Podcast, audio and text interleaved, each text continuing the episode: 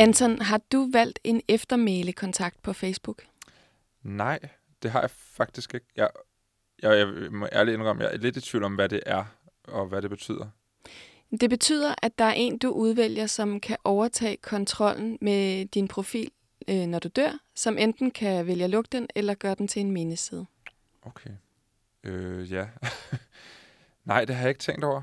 Men det tænker jeg over nu. Hvem? Det skal jo være en eller anden, som ved noget om, hvor vigtigt en Facebook-side er og har været for ens liv efter ens død. Og som forstår, hvordan du bruger din Facebook, ikke mindst. Ja. Ja. Det er ikke let. Det er ikke let. Før, før den her eftermailkontakt kom i spil, der var der jo rigtig mange historier omkring spøgelser på Facebook. Altså digitale spøgelser. Afdøde, som ligesom blev ved med at være øhm, ja, til stede, mm. kan man sige. Det har du også oplevet, ved jeg. Jamen, jeg havde sådan en meget speciel oplevelse med sådan... Det var meget konkret på en eller anden måde et spøgelse på, på min, øh, på min newsfeed, altså den side, der du åbner, når du åbner Facebook. Jeg havde en, øh, en god kammerat fra folkeskole, som døde af kræft i meget ung alder. Øh, og det var jo meget, meget sørgeligt, og men en smuk begravelse og alt, hvad der ligesom følger med der. Men så i, jeg tror, det har nok været et år eller sådan noget efter, der, hans Facebook-side blev ved med bare at være hans Facebook-side. Så et år efter på min newsfeed, der var der, de havde sådan en funktion på Facebook med, at hvis man ikke havde skrevet til folk i lang tid, så bad eller så var Facebook sådan, hey, hvad med lige at snakke med, med din søster eller din bror, du har ikke, I har ikke snakket sammen i lang tid på Facebook, eller hvad med det og det og det. Og så fik jeg hele tiden den op i hjørnet, hvor der stod, hey, kan du ikke lige sige hej til André? Det er lang tid siden, I har snakket sammen. Og det var det jo i sagens natur, fordi han var død. Øh, og det, ja, det, var ekstra, det var meget, meget øh, mærkeligt for mig, at den der blev ved med at være oppe i hjørnet af min Facebook. Jeg kunne ikke ligesom lige bare trykke kryds på den, for så var det også sådan, så forsvandt han endnu mere på en eller anden måde, ikke? Jo. Så øh, efter noget tid, hvor den bare var blevet ved med at hænge som sådan et meget konkret spøgelse i hjørnet af min Facebook, så gik mm. jeg ind og blev nødt til, ligesom mange andre gjorde i den periode, at skrive et opslag på hans væg til ham. Som om det af en eller anden grund skulle være sådan porten til himlen, at man lægger noget op på hinandens Facebook-sider efter en død. Men det var der rigtig mange, der gjorde, og så gik jeg også selv ind og gjorde det.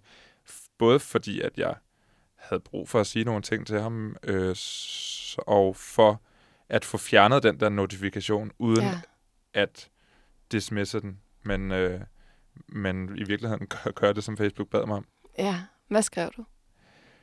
Øh, jamen, jeg skrev sådan noget med, at jeg tænkte på ham, og at han øh, havde betydet meget for mig, og at det var... Og jeg tror egentlig også, at jeg fortalte det her med, at Facebook blev ved med at bede mig om at række ud til dig, og det kan jeg ikke, og gid jeg kunne, og sådan nogle ting. Ikke? Jo. Ja. Ja. Og jeg, grunden til, at jeg havde så svært ved at gøre det, fordi der var rigtig mange, der, der skrev sådan der på, på hans Facebook, det var også, at jeg synes jo egentlig ikke, at det giver mening, hvis jeg gerne vil i kontakt med en afdød, at slå noget op på hans Facebook-side. Altså, jeg kan jo tænke på ham, uanset hvor jeg er, og gå ud og besøge ham på kirkegården, eller bare støde, støde ind i en, som jeg synes ligner ham, og så, så er der ligesom en eller anden kontakt. Facebook har, er jo, har jo ikke noget med det at gøre, synes jeg. Men sådan er det ligesom blevet, og det synes jeg er meget interessant faktisk. Sådan, sådan er der rigtig mange, der har det. At de faktisk tænker, at Facebook er det rigtige sted at gå hen for, mm. at, for at dele deres sorg med den afdøde, kan man sige, i tanken, men også med alle mulige andre. Og pårørende. Ja, og det, jeg tror også, det betød rigtig meget for hans forældre, at, øh, at der var folk, der brugte hans væg som en mindeside, mm. faktisk. Tak. Det var slet.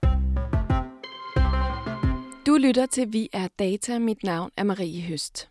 Det er et ret udbredt menneskeligt træk, at vi ikke har lyst til at tænke over vores egen død. Det er skræmmende og uoverskueligt, og dybest set så er man jo alligevel ikke til stede, når først det er sket. Men det er en sandhed med modifikationer i den digitale tidsalder, hvor de fleste af os har mere end 20 social media profiler. Vores digitale spøgelse kan fortsætte med at hjemsøge vores venner og kontakter online, hvis ikke det bliver håndteret. Men hvordan er det lige, man gør det? Hvem har retten til at forvalte vores digitale arv? Skal afdødes Facebook-side lukkes ned eller beholdes som mindeside? Og hvordan skal de efterladte agere på vegne af en afdød? Må de for eksempel ændre profilbilledet og slå statusopdateringer op? Ifølge forskere ved Oxford University vil der sandsynligvis være flere døde end levende personer på Facebook inden for 50 år. Så hvad har tech-giganterne tænkt sig at stille op med alle vores milliarder af digitale spøgelser? Private ting stopper jo ikke med at være private, fordi man dør. Det burde være grund nok til at tage stilling til, hvad der skal ske med dit digitale liv, når du dør. Jeg skal senere tale med cybersociolog Stine Godved om vores forhold til døden digitalt og hvordan vi sørger online. Og så skal vi også høre historien om en telefonboks på Lyø, hvor man kan tale med de døde. Men først vil jeg byde velkommen til Sissel Torup. Sissel arbejder som senioranalytiker hos Netcompany, som blandt andet har lavet den meget omtalte Smittestop-app. Men det er faktisk ikke det, vi skal tale om i dag, hvor emnet jo er et andet. Sissel er her, fordi hun skrev speciale om digital arv ved IT-universitetet, og siden har beskæftiget sig professionelt med, hvad der sker med vores digitale data, når vi dør, og med at rådgive firmaer angående håndtering af afdødes data. Velkommen, Sissel. Mange tak. Sissel, øhm, der står i straffeloven, at man aldrig må bruge en afdøds password eller få indsigt i deres digitale konti. Hvor tit tror du, det sker alligevel? Mange gange om dagen. Altså, når folk dør, og efterladte skal håndtere de her kontier, enten så er der jo bare adgang på en computer, når man åbner øh, en hjemmeside, automatisk, fordi password er gemt. Det tror jeg, der er mange af os, der gør på diverse sider, vi har passwords til. Eller man har skrevet det ned og lagt det i en skuffe et sted til sine efterladte.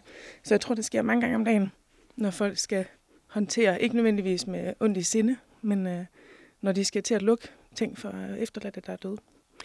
Men hvorfor er det, man ikke må det? Fordi det er identitetsteori. Lige meget om en person er død eller ej, hvis du øh, foregiver at være den person ved at bruge deres password og, og brugernavn til at logge ind på sider på internettet, så er det identitetsteori. Og det er jo egentlig en fin beskyttelse, vi har i Danmark, at man ikke må øh, udgive sig for at være andre mennesker, som man ikke er. Øh, men lige pt. er det den, den eneste løsning, når man har folk, der dør i sin øh, omgangskreds. Men hvad hvis, man, øh, hvad hvis man har været så forudseende, at man faktisk har lavet en fuldmagt og siger, jeg, Marie Høst, synes det er i orden, at den og den og den går ind og kigger? Fuldmagt er en ekstremt god idé til levende mennesker, men de gælder ikke efter man er død. Og det er ret upraktisk, men, øh, men den juridiske sandhed. Men hvad i alverden skal man så stille op, Sissel, for at på en eller anden måde øh, hjælpe, hjælpe de efterladte med alt det, man efterlader sig digitalt? Den måde, man kan gøre det på i dag, det er, at man kan testamentere, hvad der skal ske med sin digitale arv. Og det kan man gøre via sider som Mit Digitale Liv, som er en, en online tjeneste, hvor man kan liste alle de steder, du selv ved i hvert fald, at du har logins til, og så kan du øh, definere, hvad der skal ske med det. Det vil aldrig gøre, at dine efterladte kunne få adgang til siden. Altså, de vil stadig ikke kunne logge ind, fordi igen, det er identitetsteori. Men øh, du vil kunne testamentere, hvad der skal ske med den data. Øh, for eksempel, at øh, din, øh, din opbevaring af billeder online, den vil jeg gerne have sendt til, til de her personer, og så kan, kan en tjeneste som Mit Digitale Liv hjælpe dig, øh, eller hjælpe din efterladte med det, når du er død. Det er ikke en garanti, fordi det handler også om, om virksomhederne er, er klar og har nogle policies på det her område, øh, som gør det muligt. Men det er i hvert fald en, en, nogle tjenester, som man kan hjælpe øh, med at få det af, øh, afsluttet. Okay. Det vender vi lige tilbage til, fordi det er mm-hmm. bare for at forstå lidt om lovgivningen her. Hvorfor øh, kan du rise op, hvad lovgivningen er, og hvorfor det er vigtigt at beskytte afdødes data? Øh, den lovgivning, vi har på det område i Danmark, det er faktisk en suppleringslov til GDPR. Jeg tror, mange af os hørte om det for et par år siden, da den kom frem. Det er en EU-lovgivning, som beskytter ret bredt øh, på databeskyttelsesområdet og privacyområdet. Det vi så gjorde i Danmark, det var, at vi lavede en suppleringslov til GDPR'en. Det vil sige, at det er en national lov, der kun gælder i Danmark. Og den siger, at øh, man er beskyttet på lige fod i princippet, som resten af GDPR er, 10 år efter man er død. Øh, det er en principiel lov, som ikke er blevet beskrevet øh, nogen steder om, hvordan den skal juridisk i praksis øh, følges. Øh, det vil sige, at principielt juridisk vil du have, også have ret efter du er død til at blive slettet og glemt. Du vil også have indsigtsret i dine data hos virksomheder, der har informationer på dig. Øhm, det er svært i praksis at efterleve, når du er død. Ja. ja. Men hvorfor er det vigtigt at beskytte afdødes data på den her måde? Øh, det er vigtigt, fordi at øh, en stor del af vores liv er digitalt i dag. Mere og mere af det, vi øh, ser som vores liv, både af sentimental værdi og, og reel værdi, økonomisk værdi, det ligger på, på internettet. Og derfor er det vigtigt at beskytte det på lige fod med, med de aktiver, vi har i, i den fysiske verden. Men hvad er det, der kan ske, for eksempel? der kan for eksempel ske det, at øh, hvis man ikke lukker kontier, og, øh, så kan øh, hacker eller scammer af forskellige art udnytte dine informationer efter du er død. Det kunne være øh, love scams, altså hvor de bruger dine billeder og en, en profil, du har til at, at forføre og snyde penge ud af andre mennesker. Øh, det kan være, at de køber ting i dit navn, fordi du har en profil, der ikke er blevet lukket på en side, hvor man har, har adgang til at købe ting. Øhm, det kan være ting som det. Det kan også bare være øh, utrolig meget rod for de efterladte, og selvfølgelig en stor omgang at skulle give sig i kast med, når du ikke nødvendigvis ved heller, hvad din, øh, din afdøde øh, efterladte har. Eller. Men hvad så efter de her famøse 10 år, som du så beskriver? Mm. Afdøde og beskyttet i 10 år. Hvad så efter det? Ja, det kan, kunne jeg også godt tænke mig at vide. jeg spurgte faktisk, øh, jeg, jeg havde i forhold til mit speciale, hvor jeg skrev om, øh, om det her med digital arv, der havde jeg en kontakt med Justitsministeriet, og der er ikke nogen lovgivning. Det vi har gjort indtil videre, det er 10 års beskyttelse. Jeg spurgte så selvfølgelig, hvad, hvad sker der efter 10 år, der så bare frit slag? Kan man give den gas som virksomhed med de data, man, man har på den her autopersoner. Og der er ikke nogen lovgivning på det. Det, det er sandheden. Vi, vi ved det ikke. Okay, så hvis man ikke som pårørende får lukket sin, øh, hvad kan man sige, sin afdødes øh, konti mm. inden for 10 år, så kan virksomheden gøre med de data, hvad de vil? Principielt, ja. ja. Altså, i princippet kan de jo også godt gøre det nu, fordi det er en dansk lovgivning. Ah. Så det der, det, der er med, med at lave nationale love på, på sådan digital område, det er, at øh, det er ret begrænsende. For der er meget lidt data om danskere, der ligger i Danmark. Og når vi laver en national lov, så er det jo en dækket virksomheder, der har informationerne i Danmark.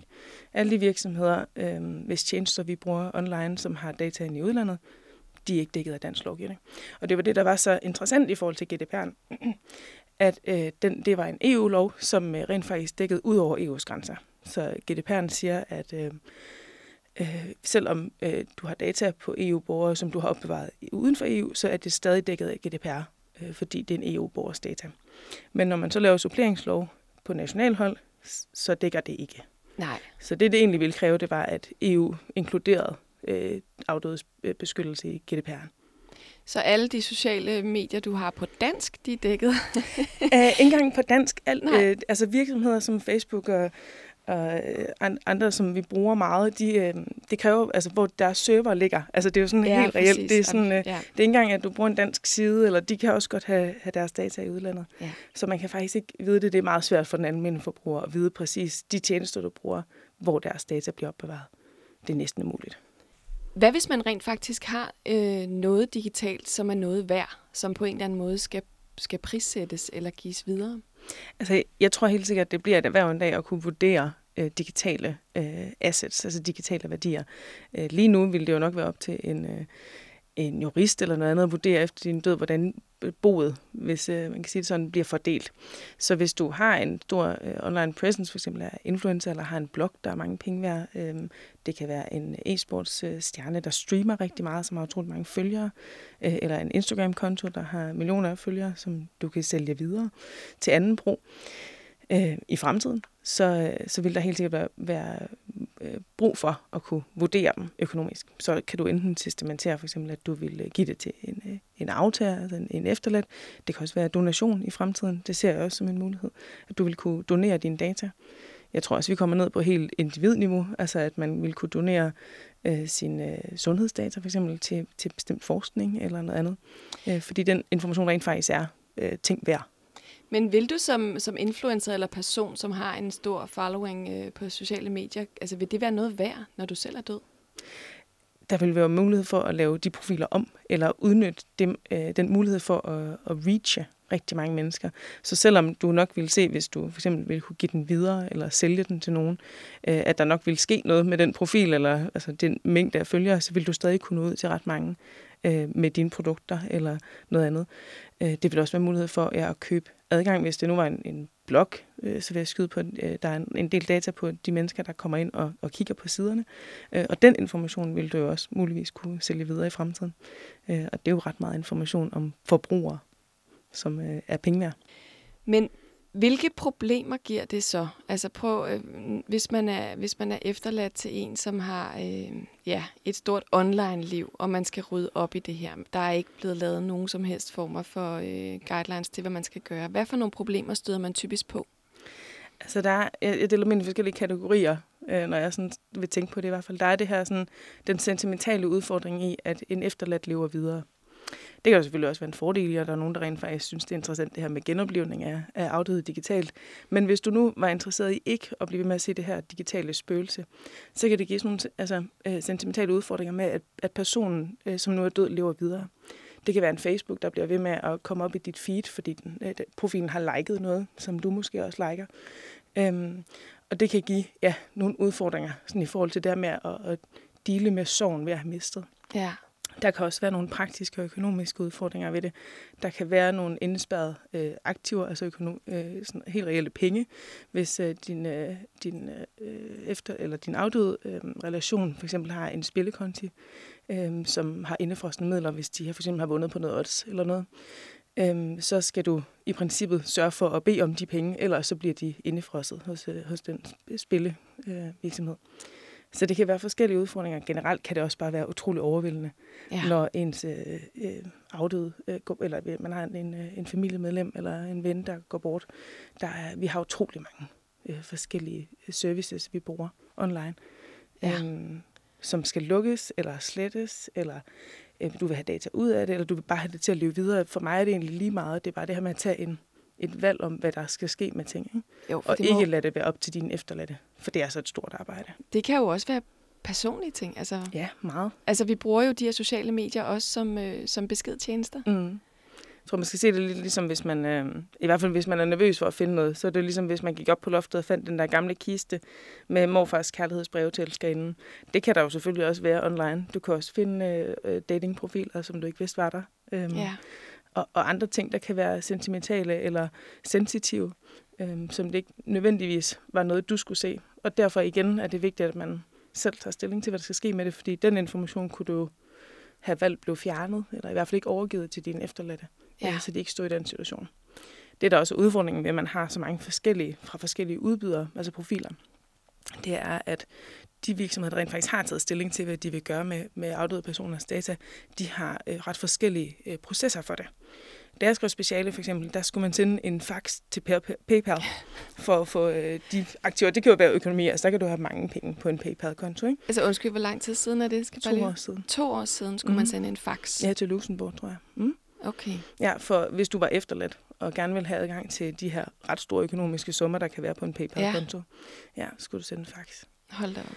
Facebook har nogle andre øh, policies. Det er nok nogle af dem, der har været sådan længest fremme i forhold til det med, at man øh, skal sende for eksempel et, øh, et dødsattest øh, mm. og, og kunne bevise, at du er den nærmeste øh, kontakt eller efterladt. Ikke? Jo, lige præcis. Øh, Facebook oprettede mm. denne her mulighed for at lave en eftermæle-kontakt, det her ja. Facebook Legacy. Og det var tilbage i 2015, der kan man vælge en af ens venner, som man gerne vil have, skal sørge for håndtering af ens profil, når man dør. Hvad, mm. hvad tænker du om det tiltag? Altså, jeg tænker, det er en god start. Og det er godt, at de selv gør det, altså proaktivt, fordi igen, de er ikke dækket af nogen lovgivning, som kræver det af dem. Så, så det er klart, at, at lige nu, der, der er det behovet, at virksomhederne tager aktivt valg om, hvad de har tænkt sig at gøre med, med afdødes data. Jeg tror også for Facebook øh, blev det meget klart, da der blev lavet en undersøgelse om, hvor mange der egentlig var på Facebook, som ikke levede mere. Jeg kan ikke huske tallet mere, men det var fuldstændig abnormt mange procentdel af deres brugere, ja. som man ville kunne regne ud nok var døde nu. Ja. Og det er jo også, altså, når man har den type tjeneste med et, socialt netværk, så øh, vil man selvfølgelig også godt have lidt, lidt styr på det, også i forhold til de mange profiler, som er inaktive eller på døde mennesker. Ja. Så derfor har de ja, lavet tiltag som det her, som gør, at man i hvert fald selv kan, hvis man tager et aktivt valg om det, kan gøre noget ved det. Udfordringen for virksomheder som Facebook, altså nu skal man heller ikke øh, stå og slå dem om i hovedet, fordi Danmark er jo en af de eneste lande i verden, hvor vi har så struktureret et, en kontrol, eller hvad man siger af vores borgere, at vi ved, når de dør. Det er der jo mange lande, der ikke har. Øh, ikke har CPR-nummer, eller ikke har sådan en overvågning på det. Eller altså ikke kalde overvågning, jeg synes, det er fint. Øh, men hvor man ved, at altså, øh, sine borgere dør. I Danmark kan du som virksomhed øh, købe adgang til CPR-registret, så du kan få at vide, i hvert fald hvis du har den type øh, personhenfører, der bare data, så du kan sammenkoble med det data, du har, men så vil du kunne vide, om dine brugere dør. Det er der rigtig mange lande, hvor man ikke kan. Så altså, der er også mange virksomheder, der ikke har en jordig chance for at vide, om deres brugere er døde eller ej.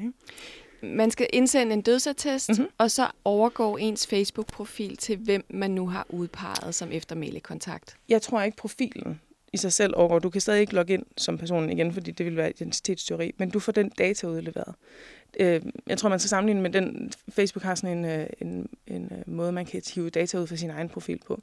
Det er den samme type træk, altså hvor man tager al informationen og kan, kan give det til den efterladte i en form for fil. Øh. Ja, men faktisk så er det jo sådan, at den efterladte får ikke adgang til beskeder for eksempel. Nej, for eksempel. Øhm, det var en af de ting, som jeg synes var interessant, fordi jeg tænkte, når man sidder, sidder og spekulerer over, hvem er det egentlig, man gerne vil have, skal overtage ens Facebook-profil. Ja. Det er jo, altså hvad kan man sige, det er jo både opslagstavlen, det er jo mm. en ting, men det er jo også alt det private. Det viser sig så, at det private, det bliver, det forbliver pri- privat. Det er godt at høre. Ja, så langt, så godt. Ja. Men man kan jo også have, øhm, hvad kan man sige, det at have et sprog på et socialt medie er jo også meget privat, eller mm. det er mm. meget individuelt. De mm. efterladte kan vel også være uenige om, hvordan man kommunikerer som, som den afdøde. Helt sikkert. Og se i forhold til, at altså både det her med sproget, men også at kontekst, når man skriver altså online, er meget vigtigt for at forstå en, en mening med en tekst. Så øh, man skal i hvert fald passe på, passe på, hvad man lægger i øh, det, man finder. Øh, men ja, selvfølgelig kan der være forskel. Det, det, I forhold til mit speciale, der undersøgte jeg også det her med, hvordan man sidestiller digital arv med fysisk arv, hvor jeg snakkede med en jurist, der rent faktisk håndterer sådan, altså bobestyr. Øhm, og han sammenligner også med, med det, der sker i virkeligheden i dag, altså i den fysiske verden. Der er jo også en efterladt, der bliver udpeget eller, øh, altså til at skulle håndtere. Øhm, men i princippet kan de jo også bare låse sig ind i huset hos deres farmor og og, og fjerne nogle ting, eller øh, tage de, de nu gerne vil have. Det er der jo ikke noget for, det kan man jo ikke kontrollere. Og det samme kan man jo også øh, med en, en øh, afdødes øh, digitale liv. Så hvis du har adgang til en computer som efterladt, kan du jo sådan set bare logge ind. Altså det er jo øh, ulovligt, men det er jo ikke sikkert, at det nogensinde bliver opdaget. Så hvis du var uenig med søster i, hvad, hvad mor skulle se af de her billeder, som far havde lagt ind på en eller anden cloud-løsning, øh, du havde fundet, kan du slette den. Altså det er ulovligt, øh, vil jeg gerne gøre klart. Ja. Men, men det sker jo helt sikkert. Ja. Og det modsat, øh, hvad kan man sige, det du beskriver med, med et fysisk bo, så kan man jo, hvis man bliver udpeget som efterladt kontakt, jo skulle dele med det her i mange, mange år. Ja, altså det bliver ikke nødvendigvis afsluttet, for du ved, du har så lidt øh, overblik over, hvad, hvad din omgangskreds har af profiler. Altså jeg tror ikke, der er nogen af os, der har nogen idé om, hvad vores forældre har af, af sådan online presence. Vi ved det, vi ser, men jeg kan ikke alle de andre ting, de ikke har fortalt mig. Og det kan også godt være, at de selv har glemt eller man selv har glemt et eller andet abonnementsservice, eller noget andet, man har skrevet sig op til, som så fem år efter lige pludselig kommer frem, eller der kommer en regning, eller det er kun din ja, bankkonto bliver lukket, fordi du er død, det opdager de jo. Øh, så er der nogle ting, der bliver, bliver synlige for efterladt, ikke? Øh, hvis der er nogle regninger, der ikke bliver betalt, ja. som man ikke vidste skulle betales. Øh, så det kan være, det, det er et stort arbejde, og det kan også være et stort arbejde for en selv. Jeg kan godt forstå, at der er mange, der ikke kan overskue at, at skulle tage stilling til det. Øh, især fordi også mange tænker jo, jeg er død, jeg er ligeglad. Og man skal virkelig se det på, som en, en tjeneste, man gør sin efterladte. Øh, helt sikkert.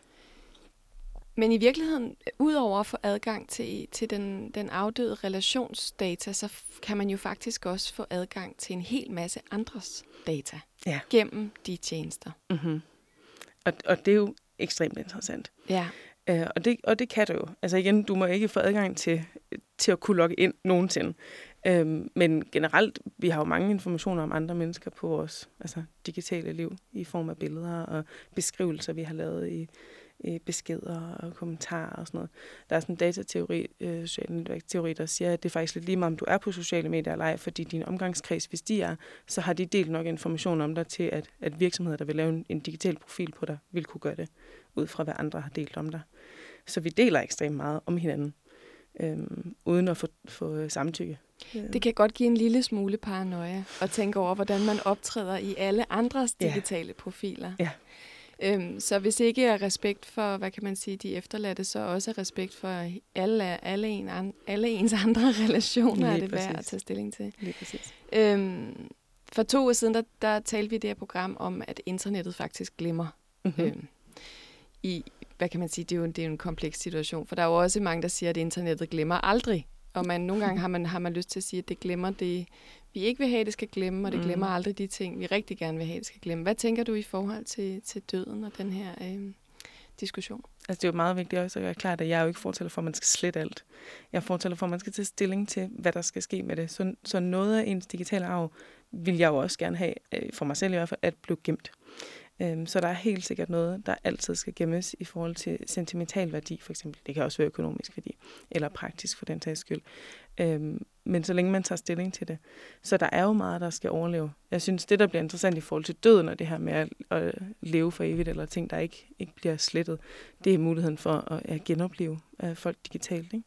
Ja. Vi har jo muligheden nu for at, at kunne generere en simulering af en, en samtale skriftligt og altså mundtligt med en person, der er død, fordi vi har så meget information på dem i dag. Og det kan jo blive misbrugt. Både af efterladte, hvis du ikke selv havde tænkt dig, at du skulle leve videre på den her forstå- øh, måde, men også af, af fremmede mennesker. Fordi den data om dig, altså videoklip eller beskeder, du har skrevet, eller en milliard kommentarer, du har skrevet på Ekstrabladets øh, opslag, øh, kan blive udnyttet til at generere en, en simulering af, af dig. Øh, der var sådan et øh, viralt eksempel her i foråret på en øh, sydkoreansk mor, der gennem VR oplevede sin syvårige datter, der var gået bort. Øh, hvor de har lavet en avatar på den her syvårige pige og, og øh, simuleret hende øh, gennem en skuespiller, og så har tilføjet hendes stemme. Og hvis det er den måde, vi som samfund gerne vil sørge på i fremtiden, by all means, give den gas. Men jeg synes bare, det skal være op til hver enkelt person, om man godt vil overleve på den måde. Og mindes øh, gennem en ja, digital efterlev på den måde. Ja. Så selvfølgelig er der noget med, at der er nogle ting, der ikke bliver gemt, og det vi har så meget liv online efterhånden, som vi også ser som en stor del af os selv. Øh, så derfor er det også vigtigt for os, at, at de her ting bliver gemt. Men det er også bare vigtigt at tage stilling til, hvad der så ikke skal gemmes. Ja. Og at man ikke har lyst til at sin efterladte ser eller bruger, eller bliver udstillet for, når man ikke har mere. At den øh, video er nok noget af det mest uhyggelige, jeg nogensinde har set. Ja, det er øhm, men hvilke løsninger ser du, hvis man øh, bestemt ikke har lyst til at genopstå på den måde i VR, eller som en eller anden form for chatbot? Øh, ikke kun i, i forhold til det, men i det hele mm. taget for digital arv. Hvad er det, vi mangler for at sikre øh, både vores rettigheder, men dybest set også, at hvis vi ingen af os tager stilling til det her, også at de efterladte har det lidt lettere? Ja, altså når vi nu har bestemt os for at have så stort et digitalt liv, så er vi jo nødt til at tage stilling til det efter der. Men altså det nemmeste ville være, hvis vi bare stoppede med fra start af vores liv, ikke at have et digitalt liv. Det gør vi ikke. Det løb er nok kørt. Det løb er kørt, tænker jeg. Så det vi fremadrettet kan gøre, det er, øh, at enten så skal man på personniveau, hvis vi ikke får en lovgivning på det her område, øh, nødt til at testamentere, hvad der skal ske med alle ens konti. Det jeg i stedet er fortæller for, det er, at vi får implementeret en juridisk måde at håndtere det her på. Øh, Øhm, I mit speciale foreslår jeg det, jeg kalder en, en, en dataværge. Så der vil være en person, du kunne testamentere til efter din død, hvem der vil have rettighederne over at tage stilling til de her ting. For, som for eksempel øh, den dækning af GDPR, der giver øh, retten til at blive slettet. Så du kunne testamentere den ret øh, til en efterladt, så de vil have mulighed for at få slettet dig.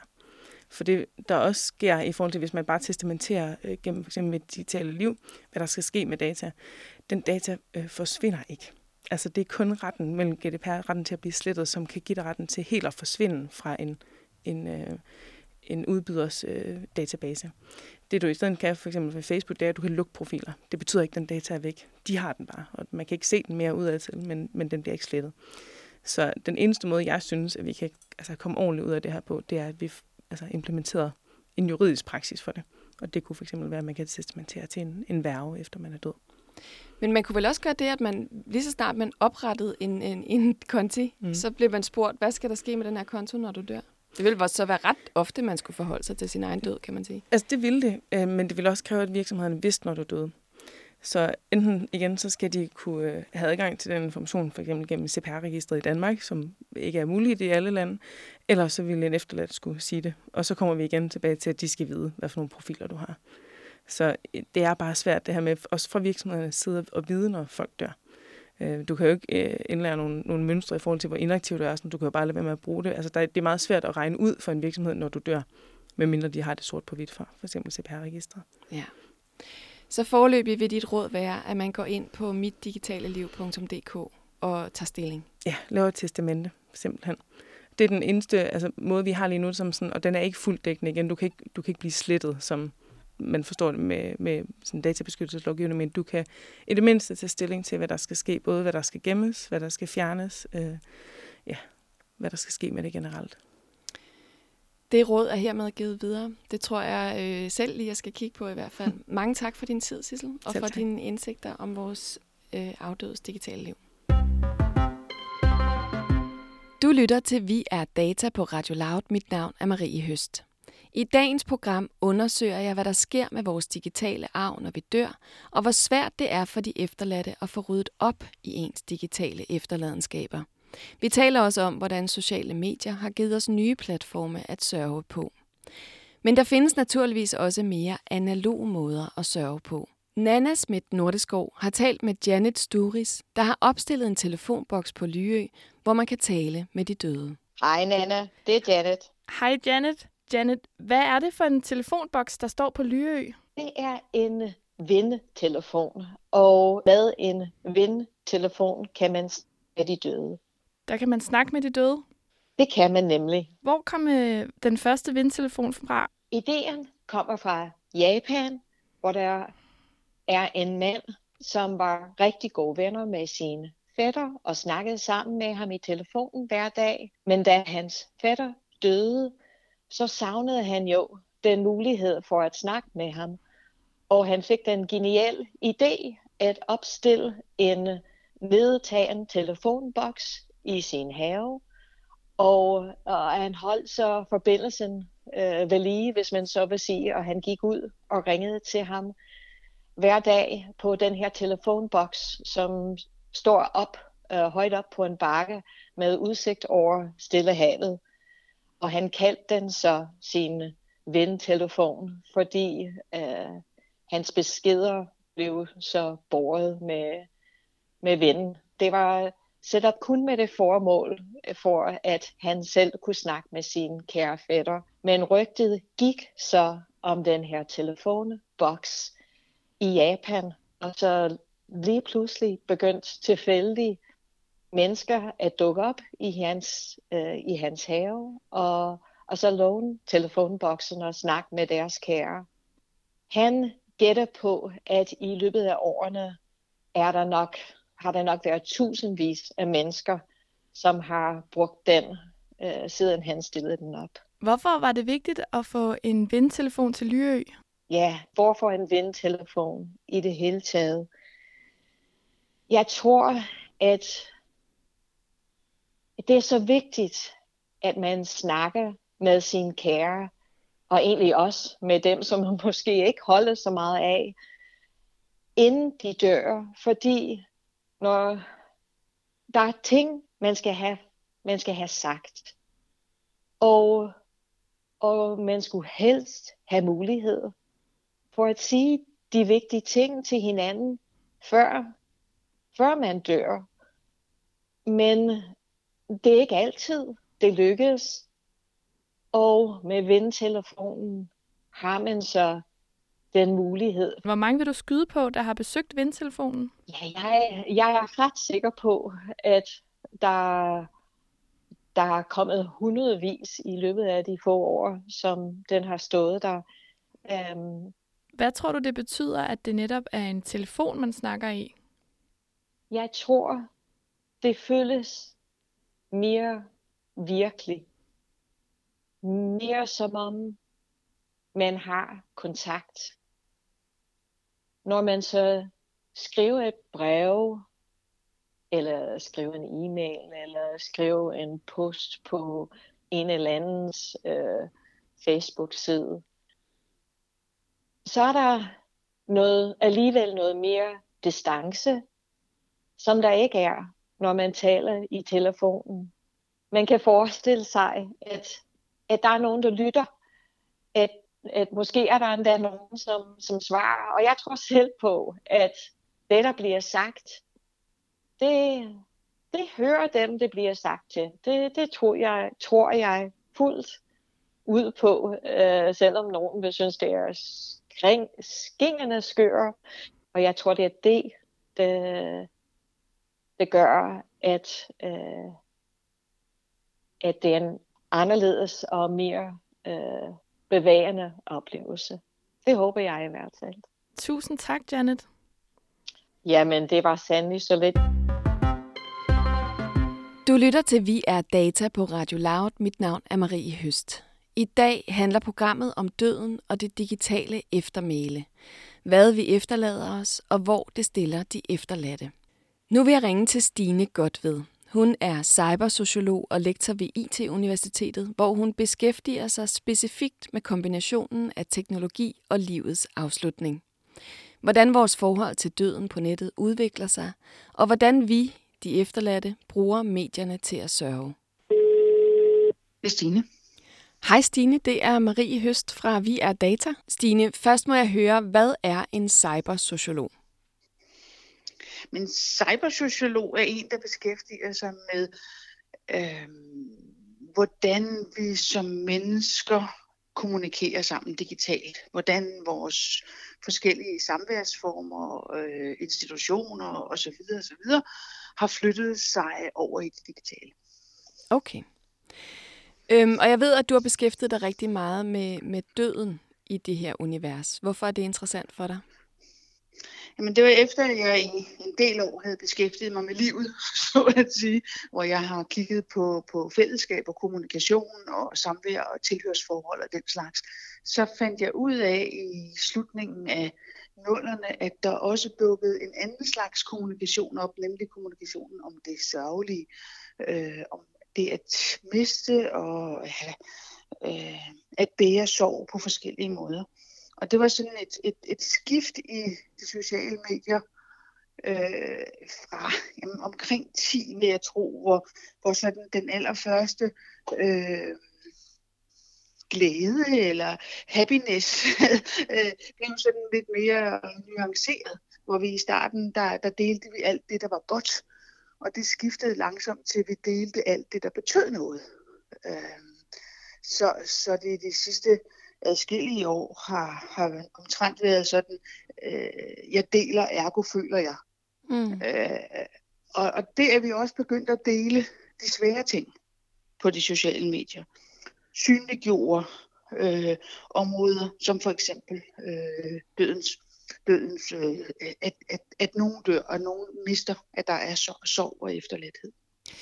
Og hvilken udvikling har der så været i det, i den måde, vi forholder os til, til sorg og til død på sociale medier eller digitalt? Så længe nettet har eksisteret, har der været mulighed for at lave nogle øh, digitale mindesider af en eller anden slags, øh, sådan nogle virtuelle kirkegårde nærmest.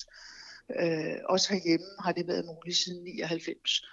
Øh, men dertil, altså det, det er sådan de helt konkret øh, en mindeside, man går ind og opretter. Ja. Øh, og så er der jo så med de sociale medier kommet et utal af variationer, hvor, øh, hvor på Facebook har man kunne videreføre folks profiler, selvom det ikke er lovligt, så ser vi det sker alligevel. Øh, man har øh, senere er det været muligt på Facebook at lave mindesider, og Facebook er nok nogle af dem, som, som har sat nogle af de der lidt synlige milepæle for, øh, hvordan vil også sige, hvordan firmaet faktisk kæmper for at håndtere, at med den enorme brugermængde, de har, så har de også en hel del udfordringer med, at brugere dør. Så, så, så på den måde er der, kan sige, så er der sket en udvikling, som er drevet af platformene, øh, hvordan de øh, håndterer øh, både, både døden som sådan og mindeaktiviteterne derefter. Men oplever vi mere død? Oplever vi mere af døden nu, hvor vi er så digitale, end vi gjorde, før vi var det? Ja, det gør vi i den forstand, at vi jo opdager, at netværket mister. Mm. Øh, så hvor, hvor, hvor hverdagsdøden, altså den død, der ikke er, der er ikke når medierne, der er ikke når massemedierne, øh, der vi kan snakke om den spektakulære død, altså den overraskende, chokerende, der trækker overskrifter, at det er naturkatastrofer og øh, pandemier, for den sags skyld også. Øh, men hverdagsdøden, det at mormor dør af alder, eller øh, at man mister nogen i trafikken, eller at, øh, at der endnu er en, der dør af kræft. Sådan den, den, den lille død, så at sige, den død, som kun berører den nærmeste omgangskreds, eller de nærmeste pårørende, den er blevet meget mere synlig øh, i kraft af de sociale medier. Så vi opdager, at vores bekendte mister om det så er, at de mister deres forældre, eller deres børn, eller deres partner, eller hvad det kan være. Men betyder det ikke også, at vi har lavet en, øh, hvad kan man sige, nogle, nogle regler eller nogle, en omgangstone omkring, hvordan vi så forholder os til det, som du siger, når det er blevet mere synligt for os? Jeg har lagt mærke til, at folk skriver meget RIP. Af en eller anden grund bruger mm. de meget det engelske udtryk. Ja. Altså er der så nogle, øh, hvad kan man sige, gængse, gængse måder, man forholder sig til det på? Ja, og samtidig kan du sige, det er jo ikke noget, det, det er jo sådan en fuldstændig traditionel måde. Når vi ikke ved, hvad vi skal sige, så griber vi fat i posen med, med faste udtryk og vendinger. Øhm, Ja. og vi er stadigvæk lidt mundlarme over for folk, der har mistet. Vi vil gerne udtrykke vores medfølelse, men sproget slår ikke til. Øh, og, og det er så noget af det, som viser sig igennem, at, at folk de bruger ja, REP, og også et udtryk som kondolerer, som jeg ikke har hørt nogen bruge som altså udtale ordet i rigtig Nej. Mange år, øh, medmindre de var over 80. Øh, det florerer i skriftsproget øh, under ja, i kommentarfelterne der, hvor folk har mistet. Der bliver der, øh, der, bliver der kondoleret. Og jeg tror sådan set, at for, for øh, de yngre generationer, der handler det ikke om, at man har fundet et godt gammelt dansk ord. Det handler om, at man har oversat condolences. Øh, så, så på den måde, der, der får vi illustreret, altså vi får både på en gang synliggjort, at folk mister, og vi får en mulighed for at sige noget til dem i den forbindelse, at udtrykke nogle følelser. Og samtidig så illustrerer det, at vi stadigvæk kæmper med, hvilket sprog vi skal bruge, når vi så gør det. Ja. Men bliver det så ikke næsten en, hvad kan man sige, jeg får lyst til at sige en vare, men i hvert fald en mulighed for at få opmærksomhed? Kommer man ikke til at svælge lidt i det? Altså jeg får lyst til at sige, kan det, kan det virke en lille smule upassende, det her med, at man skal være den første til at sige, at nogen er død, for eksempel på sociale medier? At der er, der er lidt et, øh, en konkurrence i det, i virkeligheden?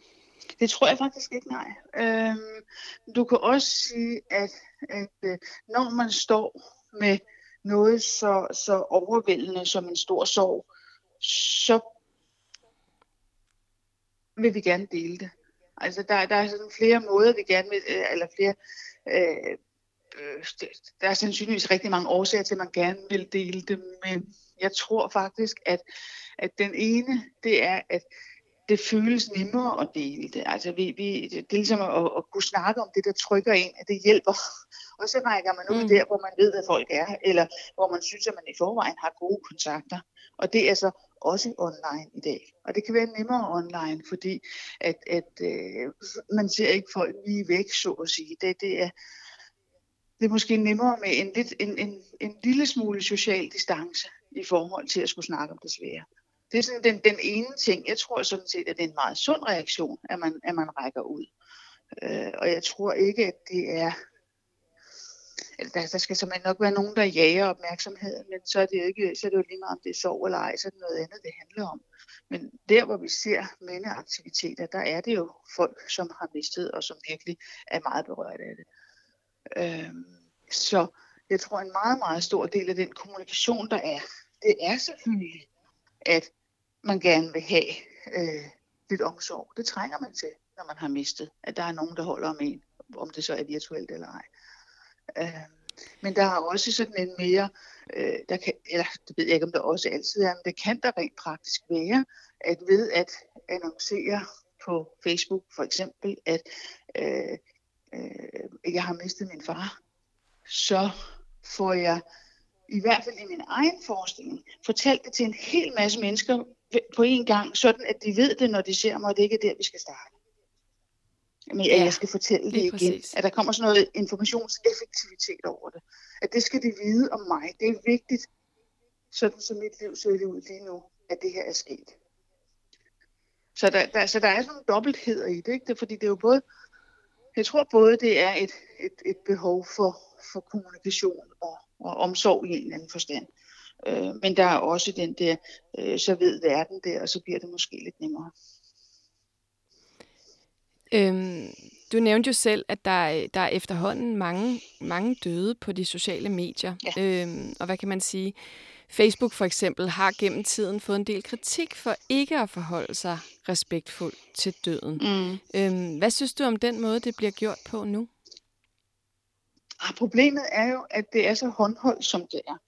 Øh, at for at man kan lukke en profil på Facebook, så skal man øh, som, øh, som nærmeste pårørende øh, indsende et bevis for, at vedkommende er afgået ved døden.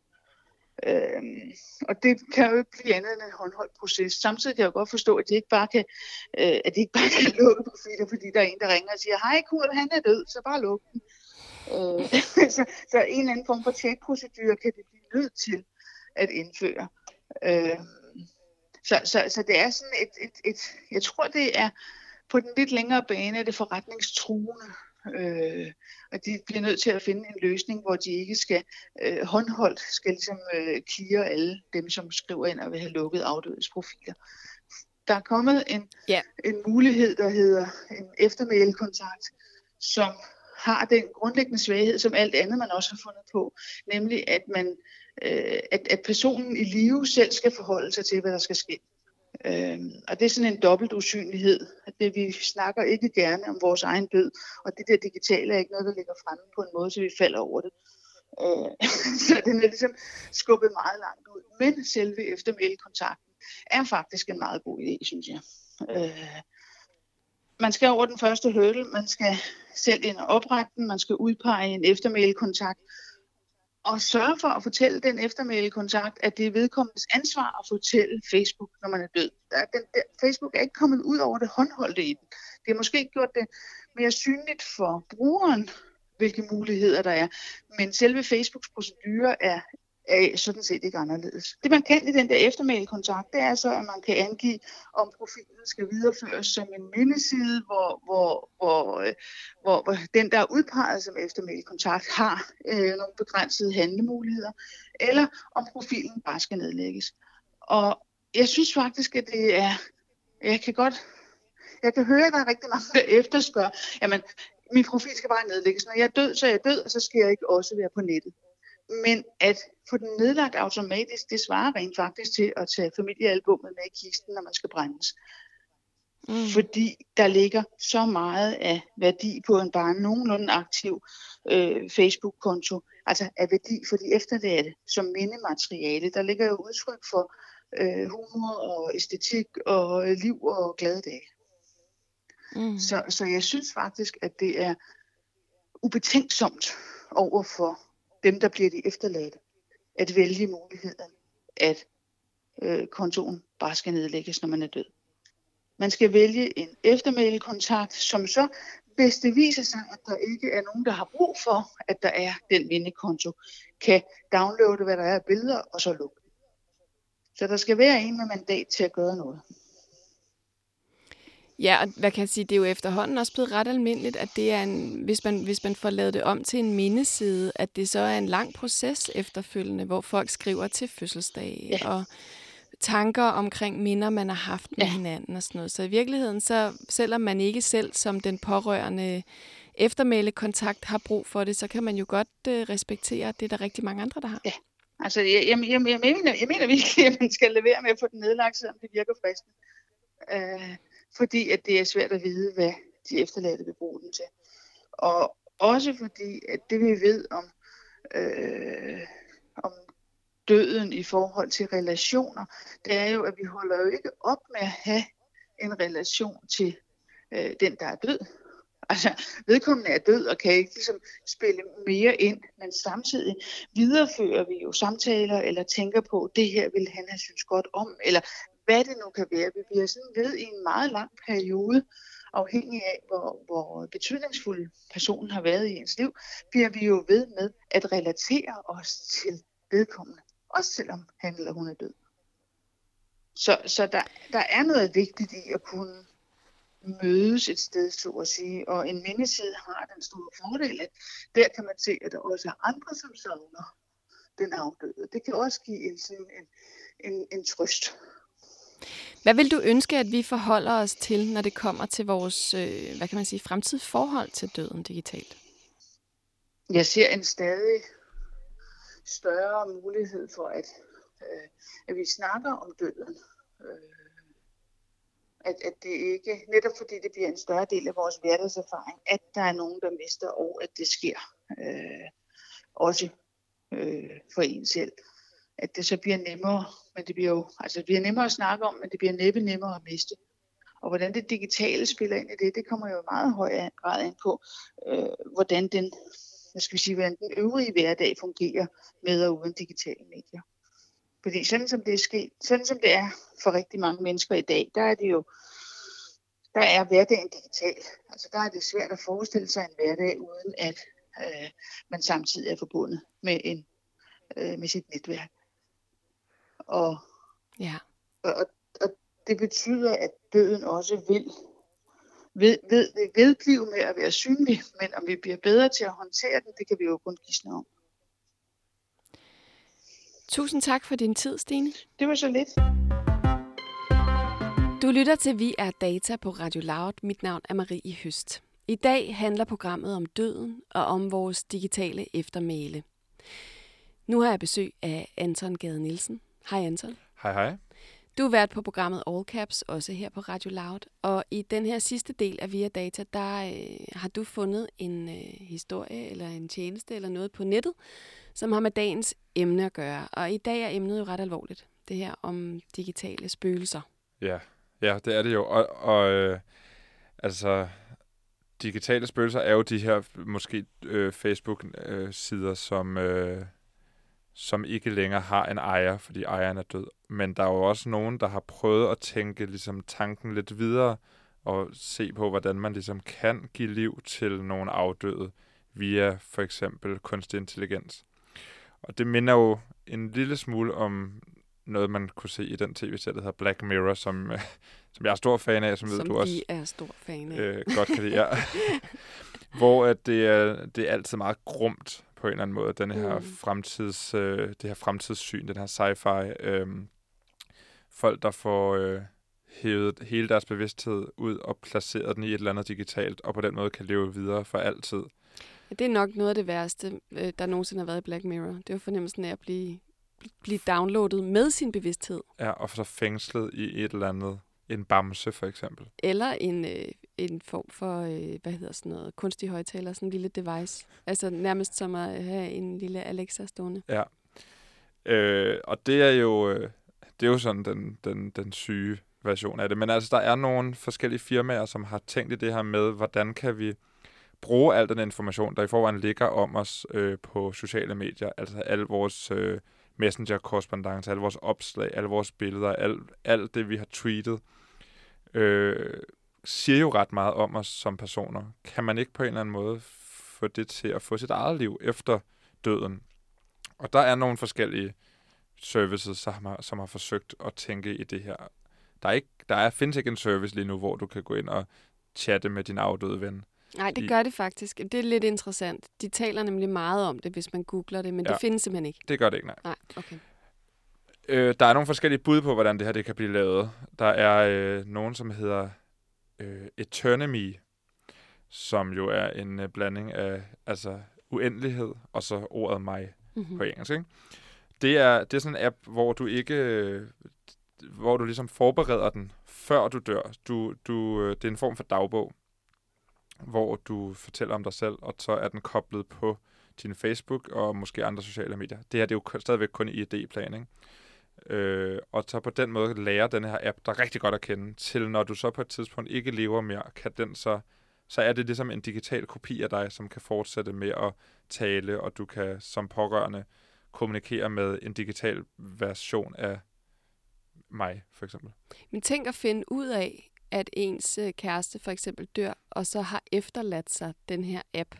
Altså, Jamen, det er jo en af, en af, det er lidt en af pointerne, som ham, der fandt på den her idé, øh, kom med, og det var det her med, jamen, når du, n- når man dør, så er folk ret sjældent, øh, eller i hvert fald i mange tilfælde, ikke forberedt på det. Og derfor har man måske lige brug for den der ekstra lille øh, samtale. Og det kan godt være, at man kan få den tilfredsstillet ved at snakke med en kunstig intelligens, som på en måde øh, lyder lidt som, som den afdøde. Selvom det selvfølgelig ikke er den afdøde. Så må vi bare vente på, at denne her tanke bliver koblet på noget øh, deepfake-teknologi, så du virkelig kan træde ind i Uncanny Valley og øh, se en eller anden version af den afdøde, der taler til dig igennem en skærm med det rigtige ansigt. Altså, jeg kan slet ikke forestille mig, hvor creepy det må blive på et tidspunkt. og det var så endnu et afsnit af Black Mirror. Bragt til dig af Radio Loud. øhm, tak for det, Anton. Selv tak. Og så vil jeg i øvrigt anbefale alle at gå ind og se Black Mirror, hvis de ikke har set det. Ja, man skal se Black Mirror. Ja. Det var alt, hvad vi nåede denne gang i Vi er Data. Vi er først tilbage igen om fire uger, da vi er så heldige at gå på sommerferie nu. Men du kan altid catche op på alle de tidligere programmer i din foretrukne podcast-app. Programmet var produceret af og på Enigma Museum for Post, Tele og Kommunikation, og i redaktionen sidder Anton Gade Nielsen, Nana Schmidt Nordeskov og jeg selv, jeg hedder Marie Høst. Tak for denne gang.